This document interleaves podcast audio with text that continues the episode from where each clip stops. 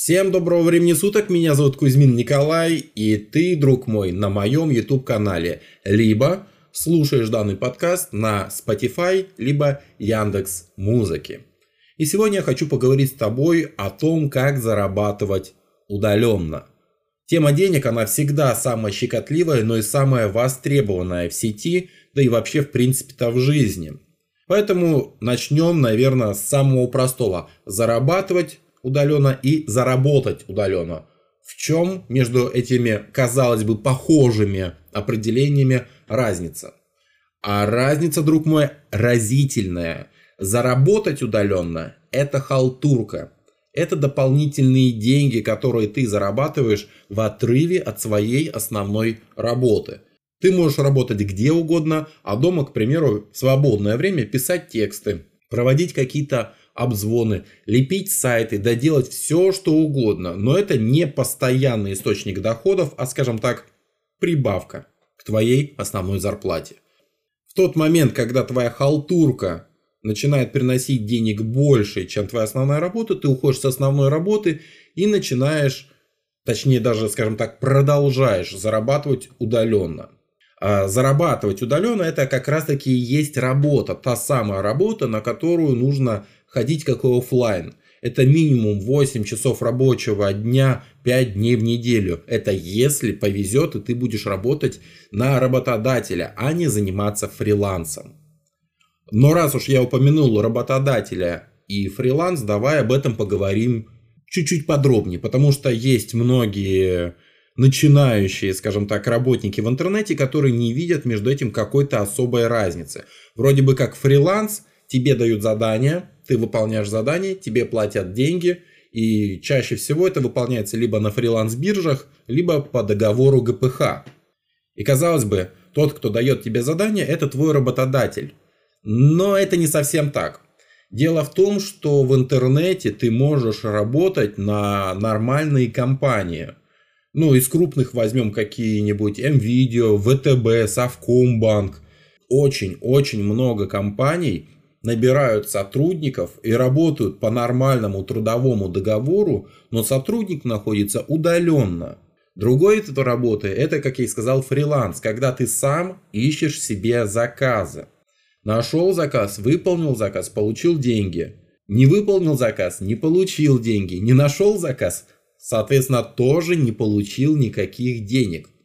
И это действительно не каждый сдюжит. Чтобы стать успешным фрилансером, горбатить придется годами. И стоит тебе облажаться один-два разика, и компании к тебе больше обращаться не будут, либо же ты полностью изговнишь себе репутацию на фриланс-бирже. Поэтому быть фрилансером, конечно, интересно на первых порах для того, чтобы наработать какой-то себе опыт – но по большому счету грамотных фрилансеров, которые много зарабатывают, очень и очень мало. Если же ты являешься каким-либо специалистом, то лучше всего стремиться устроиться на работу. Итак, еще раз подведем к итогу. Работать удаленно можно, но нужно различать подработку и настоящую работу. Подработка это халтурка, ее мы в расчет вообще не берем. Реальная работа делится на фриланс и работа на прямого работодателя. Стремиться нужно именно к последнему, на работу по трудовому договору. Только так и никак иначе. Всякие фриланс-биржи, всякие там, я не знаю, колоти бабло раньше было, где капчу за деньги водили, всякие Яндекс э, Толока. Вот это все нужно обходить стороной. Это не работа. Это каторга. Если же деньги тебя не особо интересуют, а тебе хватает, ну, к примеру, 12-18 тысяч в месяц, то устраивайся в какой-нибудь колл-центр. Туда люди нужны всегда. Это Тиньков, это Мегафон, это МТС. Э, то есть это все те компании, которые занимаются обзвонами клиентов и предлагают им какие-либо услуги. Либо сотрудники техподдержки. Платят немного, работают много, но это паразитирования. Эти ребята реально просто используют рабский труд. Но если тебе этого достаточно, если это, как говорится, предел твоих мечтаний и больше тебе не нужно, то дальше никуда и не лезь. А найти вот такую работу, ее в интернете просто попой жуй. Главное знать, где искать. Где искать я расскажу чуть-чуть попозже. Но если в тебе есть хотя бы немного амбиций, ты должен стремиться к большему. Начнем, к примеру, со стартовых 30 тысяч рублей в месяц. Для тех, кто никогда не работал удаленно, либо только-только начинает э, искать свой рабочий путь в жизни, 30 тысяч может показаться большой суммой, особенно если человек живет в регионе. Но уверяю тебя, такие стартовые позиции, на которых платят подобные деньги новичкам, при этом устраивают на работу официально и не требуют специального или высшего образования, такие места, такие стартовые позиции, они есть. И имя такой, казалось бы, сказочной отрасли называется IT. Кем лучше всего работать удаленно?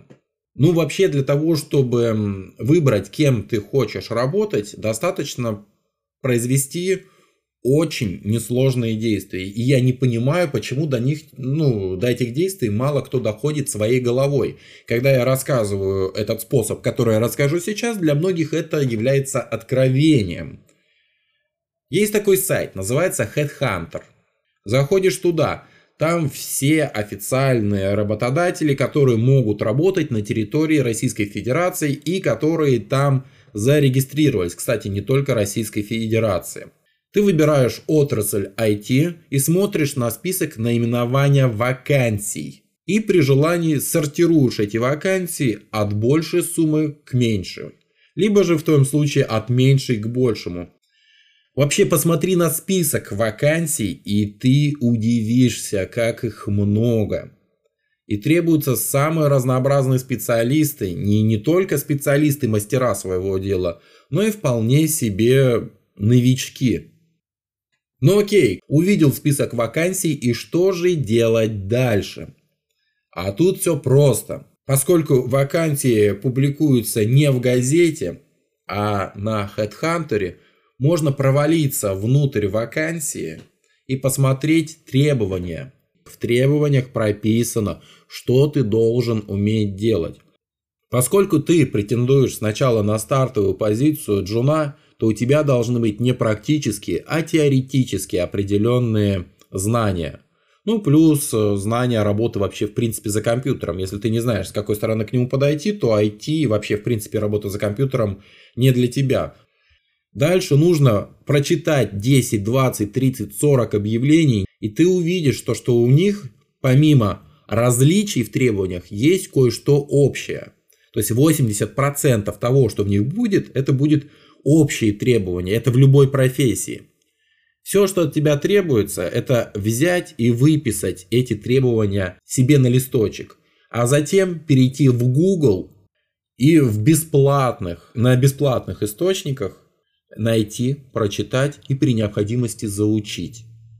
Ничего сложного в этом нет. Марокко? Да, Марокко. Но опять-таки, ты ищешь высокооплачиваемую работу даже на стартовой позиции, которая в перспективе будет кормить не только тебя, но и содержать всю твою семью.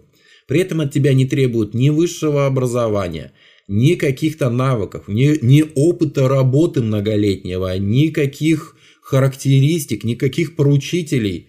Все, что от тебя требуется, уметь пользоваться компьютером, уметь искать информацию и эту информацию применять на деле – Возможно, все, что я сейчас рассказал, может показаться очень сложным, слишком муторно, слишком длинный путь. И ты думаешь, блин, да я слишком уж тупой, либо слишком старый, заржавевший, память уже не та, да и нафиг надо, ну, должно все быть проще, не может быть все настолько сложным, я тупой, у меня не получится. И соглашусь с тобой, все верно, но что тебя отличает от других? Ну, во-первых, ты все же решился узнать, как зарабатывать удаленно. Во-вторых, ты сумел найти либо мою статью на сайте Сезама, ссылка на нее в описании под данным видео, либо же прослушал этот подкаст на одном из ресурсов. Ты потратил на это время. А это значит, что несмотря на свою, казалось бы, тупость и необразованность, ты обладаешь кое-чем, на мой взгляд, более важным. Ты парень, либо же девушка, я не знаю, кто меня слушает, упорный. И это 50% успехов. Именно упорные и целеустремленные люди в сфере IT достигают лучших результатов. Да, тебе придется многое выучить на первых порах и в целом выйти из своей зоны комфорта. Но прежде чем махнуть рукой на эту тему, сказать, что все это слишком сложно, это не для меня, начни делать. Поверь мне как практику. Тема удаленной работы, особенно в сфере IT, она действительно стоит того, чтобы потратить на нее свое время. Это окупается очень и очень хорошо и очень и очень быстро. Но в любом случае решать тебе. Если ты вдруг решишь, что эта тема не твоя, что тебе достаточно удобно на своей работе, то для тебя всегда найдется место в колл-центре за 12-18 тысяч. Ни в коем случае не лезь ни в какой фриланс. Эти подработки, они не нужны. Они отрывают от твоей жизни огромный кусок времени и нервов, а взамен дают копейки. Оно того не стоит. На текущий момент это все, что я хотел рассказать про удаленную работу. Кое-какие даже подсказки тебе скинул. Э, в этом аудиоподкасте есть то, чего не было в статье. Но мы еще вернемся к теме работы удаленно, и я расскажу некоторые фишечки э, поиска работы, устройства на работу более подробно, с практической точки зрения разберем на примерах.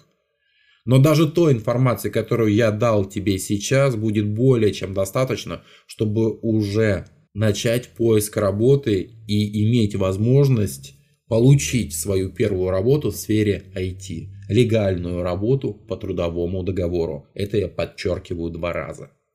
Ну а на этом все. Меня зовут Кузьмин Николай. Обязательно подпишись на YouTube канал. Жмакни лайк. Это всегда приятно, черт возьми.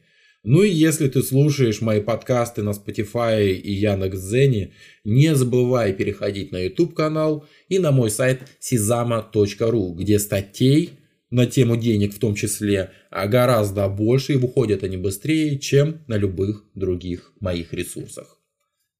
До следующего включения. Пока.